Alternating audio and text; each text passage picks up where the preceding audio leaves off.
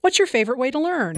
I like graphic novels because I can see who's talking. My grandma reads the newspaper to me. I like movies on TV. I play learning games on my dad's tablet. I like reading plain old regular books with lots of detail. This is Worlds Awaiting, helping children read, write, see, speak, think, and listen. Here's our host, Rachel Wadham. In my job as the education librarian, I love to read about all the great things that other educators are thinking and talking about. I recently reread a book by one of my favorite educational theorists, Nell Noddings. In it, she wrote Through more than five decades of teaching and mothering, I have noticed that children, and adults too, learn best when they are happy. Noddings contends that happiness should be an integral aim of both life and education. I fully agree with this great theorist, but especially when it comes to reading. Reading is best done when we are happy, and for us to be happy when we read, we need to read stuff that we enjoy. Far too often as adults, we give books to children just because they made us happy, but therein lies a problem. When it comes to reading, it is clear that no one book will make all readers happy. I'm sure everyone has had an experience of reading a book that you just loved, but then giving it to a friend, you found they could barely tolerate it. We all have different experiences with text. Because of this, no two readers are likely to interact with text in the same way. This is why I encourage all the students I teach at the university to really get to know the readers they are working with at a personal level. Only then will they be able to really find the right kinds of books that will resonate with those readers. The same advice goes for anyone wanting to share books with kids. First, find out what makes them happy, then find books that fit those needs. Happily, along the way, we are sure to find that book that we can share and love together as a family. That book in my family happens to be The Judge by Harvey and Margot Zemach. But even if we don't agree, we're still bound to explore the wide world of great literature in new and exciting ways that will make us all happy to read and learn. And those are today's thoughts from Rachel's World. Welcome to Worlds Awaiting. First up, Rachel will introduce us to Brad Wilcox, who wrote a book about a child finding confidence all by herself. The book is titled Hip Hip Hooray for Annie McCrae. Brad will tell us about his book and how it was born, scrawled out on a large mailing envelope while he was on a plane. Brad Wilcox is a professor in the Department of Teacher Education at Brigham Young University. He's lived in Utah, Ethiopia, and Chile, serving as an advocate for children and learning wherever he has gone. We're in studio today with Brad Wilcox. Welcome, Brad. Hi, it's great to be here. We're excited today to talk a little bit about your picture book, Annie McCrae. So it's could, a fun one. Oh, it's such a fun one. I love it. Could you tell us a little bit about how the book came to be? Well, you know, I'd written books for adults and I'd written books for teenagers and I'd even written books for adults on how they can survive teenagers. but, Good combination. but I'd never written a book for children.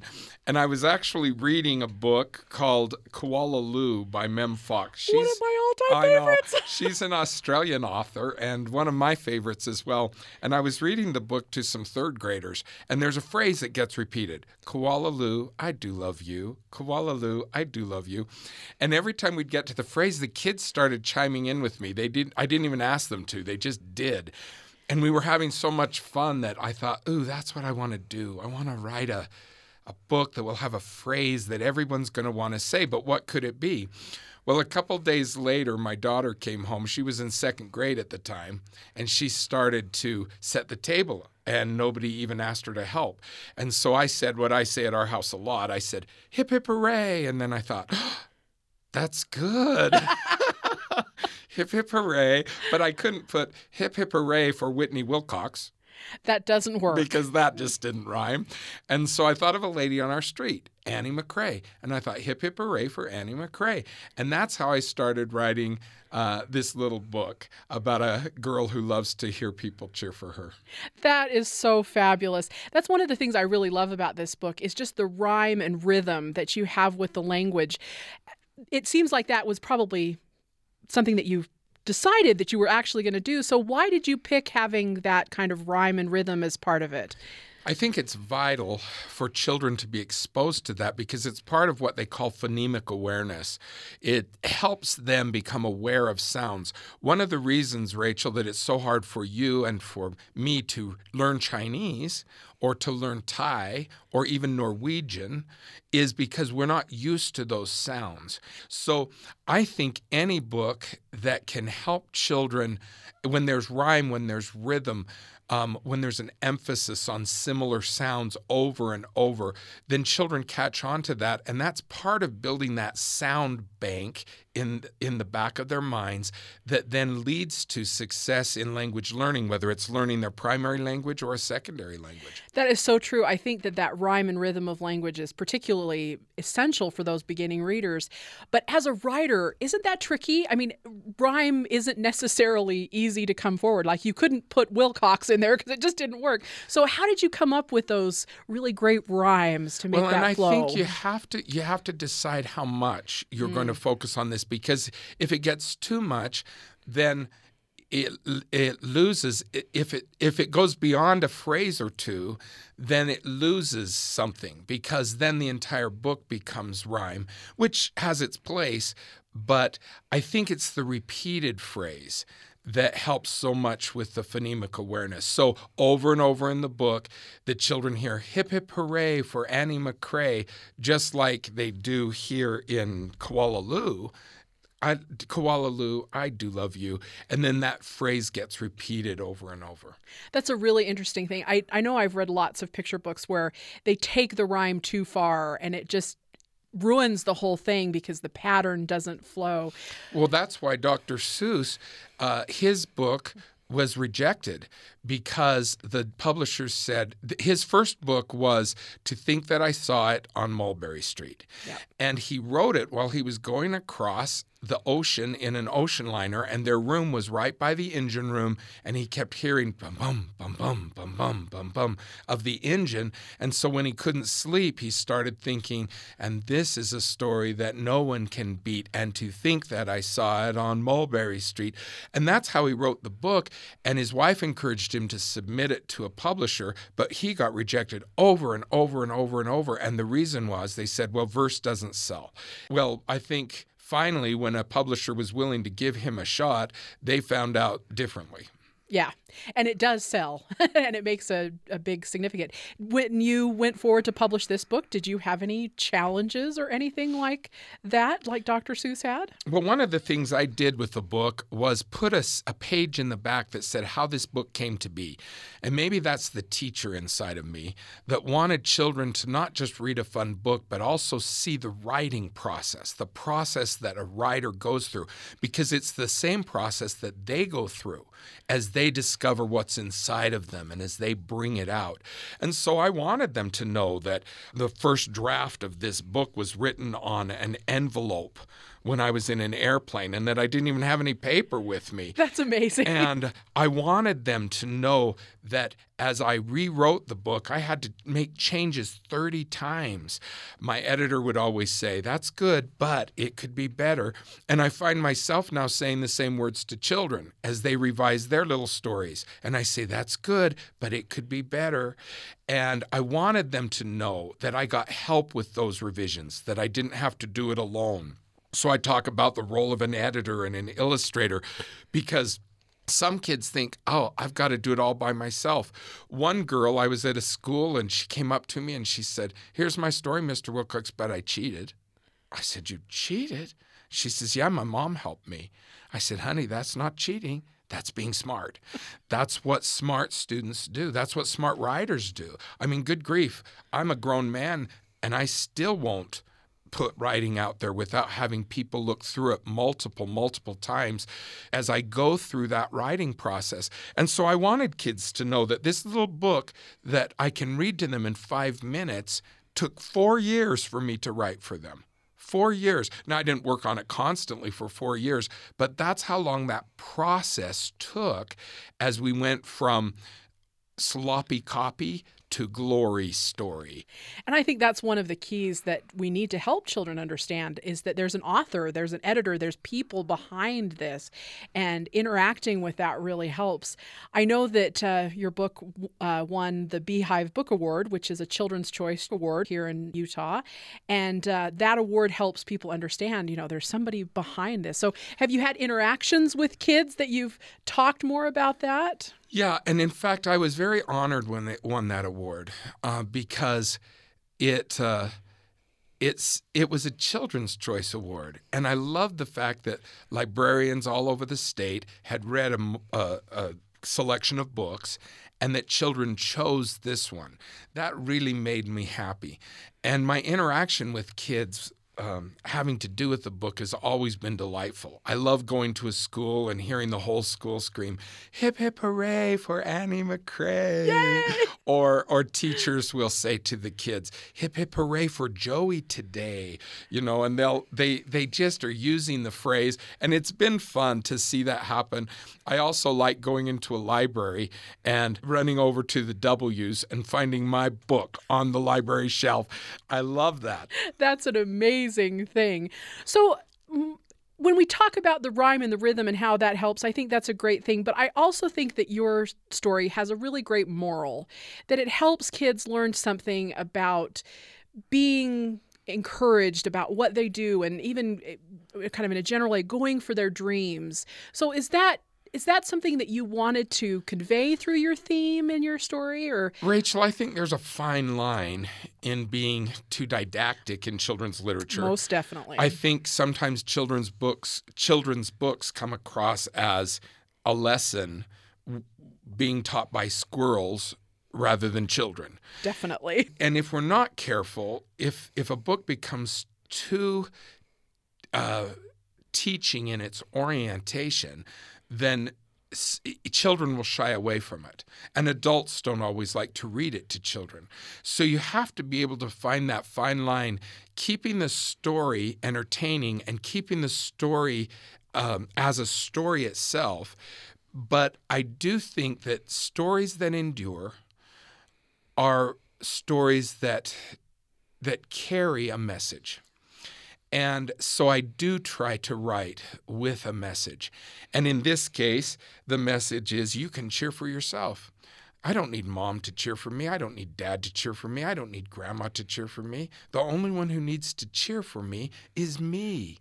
And that if I'm cheering for myself, that that's the that's the only cheer I need. And then I can start turning outward and worrying about other people. And uh, I know that for my own kids, you know, this was always a problem. And for my students, this was always a problem. Here, teacher, look at this. Here's my picture. Here's my story. Look at this. Look what I did. Look, I can stand on my toes. Look, I, you know, and and you see children always constantly seeking the approval of others and the approval of adults. And I'm one to give kids praise liberally. But I also think it's important that children realize that this is something they can do for themselves. And that when, at the end of the day, it's not, did somebody else notice, but did I notice myself? And I can be content with that. I don't need lots of people cheering for me. And if somebody criticizes me, I can even put that in its place and put that in perspective if I realize that I've done something good and I know that for myself.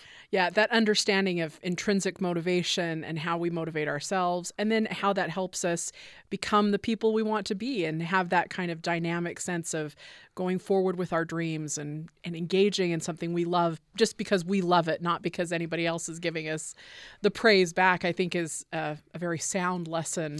One uh, teacher said, uh, to her little kindergarten class after reading this book, she said, what do you think the author's trying to say to you? And one little girl said, Click your turquoise blue cowboy boots, because that's what the girl in the book does. And uh, the teacher said, Well, that might be one lesson, but what else? And one little girl raised her hand and said, I think he's saying that we can cheer for ourselves. And I thought, boy, for a kindergartner to pick that up, that meant a lot to me. That is a very deep thing for a kindergartner to understand. And especially, I think stories of all types just help us understand that better. When we see it in the context of story, it helps us visualize how that works for us much better than if we just add, okay, you guys, you can share for yourselves. Seeing that in the story just brings it home to them. That's the magic of literacy. Is that we learn and we learn through stories. Uh, that's what happens when parents tell stories to children. That's what happens when we read uh, stories in a book. That's what happened when. That's what happens when we move. We see a movie. We're being taught through stories. And that's a great way to end. Thank you for teaching us through your story and helping us learn a little bit more about you and all of these wonderful things you had to teach us hip, today. Hip hooray Ra- for Rachel today. Thank you. Thank you, Brad. I appreciate that. That was Rachel Wadham speaking with Brad Wilcox of the BYU Teacher Education Department. Next, Taylor Miranda talks to Mary Warner, a mother who has a child with autism. Mary shares her experiences, what she has learned about the condition, and how she has helped and guided her son to engage in reading. Here's Taylor and Mary. You have one child with autism. Yes, my youngest. He's 11, going into the sixth grade. So I think autism is one of those things that we we hear a lot, but maybe your average person doesn't know that much about. Can you maybe explain what it means for him to be autistic and how that impacts his everyday life? Yes. The autism is, it's called the autism spectrum. And there are just as many definitions of where you can be on the spectrum as there are people that have autism. And so, in that way, it's very hard to pinpoint that or very general things that you can do for autistic people because there is such a wide wide spectrum. So it, it can be hard to define, but also if you were trying to define it um, more specifically, it's it's basically just a different way of thinking, a different way of understanding the world and seeing the world. Your brain just functions a little differently, and that the impact on our everyday life with that is that typical society is formed in a way that we assume that this is how people are going to respond to situations. And an autistic person is not going to respond in the typical manner. For example, a lot of autistic people are very sensitive to loud noises. So something we might think that a child might really enjoy, fireworks or or a cannon going off in the parade would be very stressful and very upsetting and not happy at all for an autistic individual. So, on that same note, talking about Levi specifically, like how does his autism affect his ability to read? Reading is difficult for him because of focus and attention span issues. He has a hard time sitting down and, and reading a page that's all text. Autistic people in general tend to suffer from uh, obsessive compulsive disorder and anxiety quite a bit, which is not something, um, it's not the primary problem, it's kind of a, a comorbid effect of being autistic. You stress more. And to sit down and have a full page of text with no images in front of him is just too overwhelming. He's capable of reading it, he's capable of comprehending it, but that's just way too more than he can do. He will shut down and won't won't do it. So uh, text with pictures um, have been amazing for him, like the Diary of a Wimpy Kid and things like that. Uh, he loves to read the comics. And this is one thing about, you know, I think autistic people in, in general, their, their tastes in, in literature and, and reading material might be very, very unusual, but it's still, pro, you know, progressing in that literacy. I've heard of kids that love to read the phone book or love to read maps, things like this. And, and Levi loves to read the comics. He has a huge bin full of the Sunday comics that he has saved, and he lays in bed at night and he will read the comics. He will read a chapter book, but even though his reading level is on a on a sixth grade level, he prefers the texts that have have more pictures. And also with Levi, he appreciates stories and texts that are a little bit calmer than, uh, you know, a typical child. I, I think we assume that they, uh, that in order to get a child's attention, it needs to be bright and loud and exciting, and hey guys, let's go do this. And uh, Levi does not respond to that at all. In fact, he had a one of his teachers was giving him a, a writing prompt, and the prompt was just a picture, and then you had to write what you thought about that picture. And she selected a, a, an image that she thought Levi would find funny, and it was a, a child coming down a slide, a large uh, slide, and and the child was scared and had a very frightened uh, surprised, frightened look on his face. And the teacher thought, well, Levi will think this is funny. Well, it upset Levi because the child was upset. And it, it, it was an image that he found very disturbing.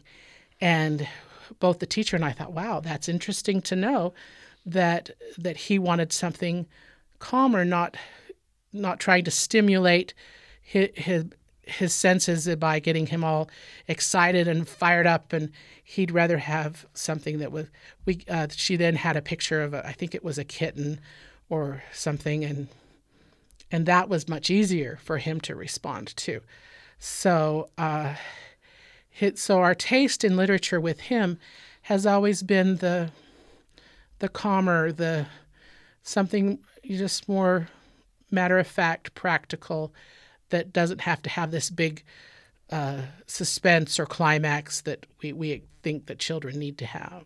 Do you have any advice for parents that have autistic children, especially when it comes to reading? Um, yes, I, I again I'm not an expert, but I have I have interacted with quite a few autistic children, and and being a parent, I would think that that reading to your child is always number one, whether your child is autistic or not to sit down and read to your child. And if it means reading the phone book or reading the comics, uh, something that they find interesting, something that that they respond to, um, just that that interaction, your voice being close to the, each other, that's that's important. Letting your child choose their their reading material. Uh, perhaps there are parents out there who wouldn't let their 11 year old buy a board book. I think that just letting your child say, you know, if this is what you really want, if this is what you enjoy, if this is what you want to interact with, then then to be supportive of their choices and the and and also don't be afraid of technology or uh, feel like that if that it's a cop out if if the child is is uh, participating with literacy through technology.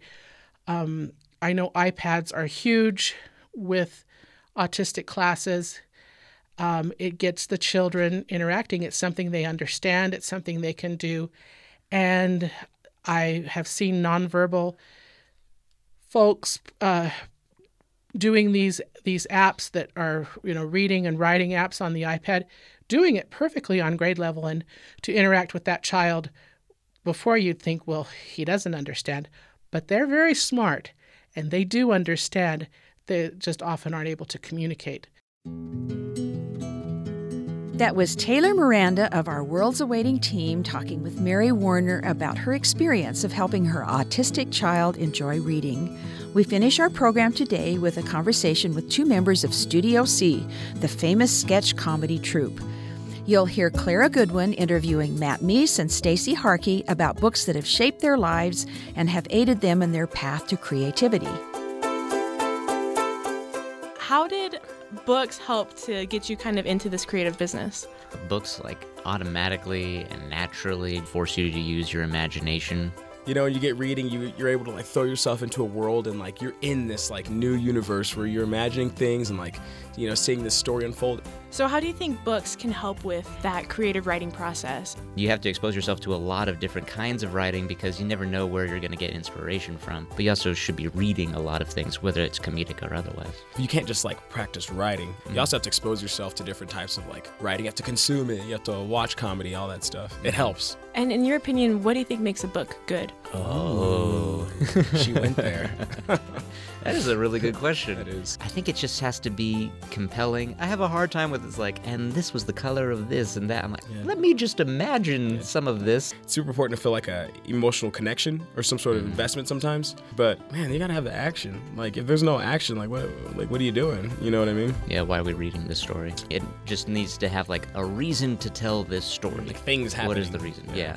Like think of Harry Potter. It's like you come into it. You don't come into it ten years before you know before he gets his letter to Hogwarts. You come in at like the Right. the most exciting part that lasts for you know several books. And I've seen some of your skits with like Ann Withers. How do you take books and kind of turn them into a comedic sketch? Yeah, there's so many different ways, and I think what's nice about it is it's it's like uh, you know it's a shared experience that the audience probably has. They've probably read this book, then they they recognize it and they can appreciate the humor. I, I feel like books are a way to like bring everyone onto the same page, so to speak. Oh, I see what you did there. Ah. Same page. Do you have any moments, either when you were little or recently, where books or reading has kind of made a difference in your life? I feel like books, man, I feel like they, they totally made me smarter, like increased vocabulary.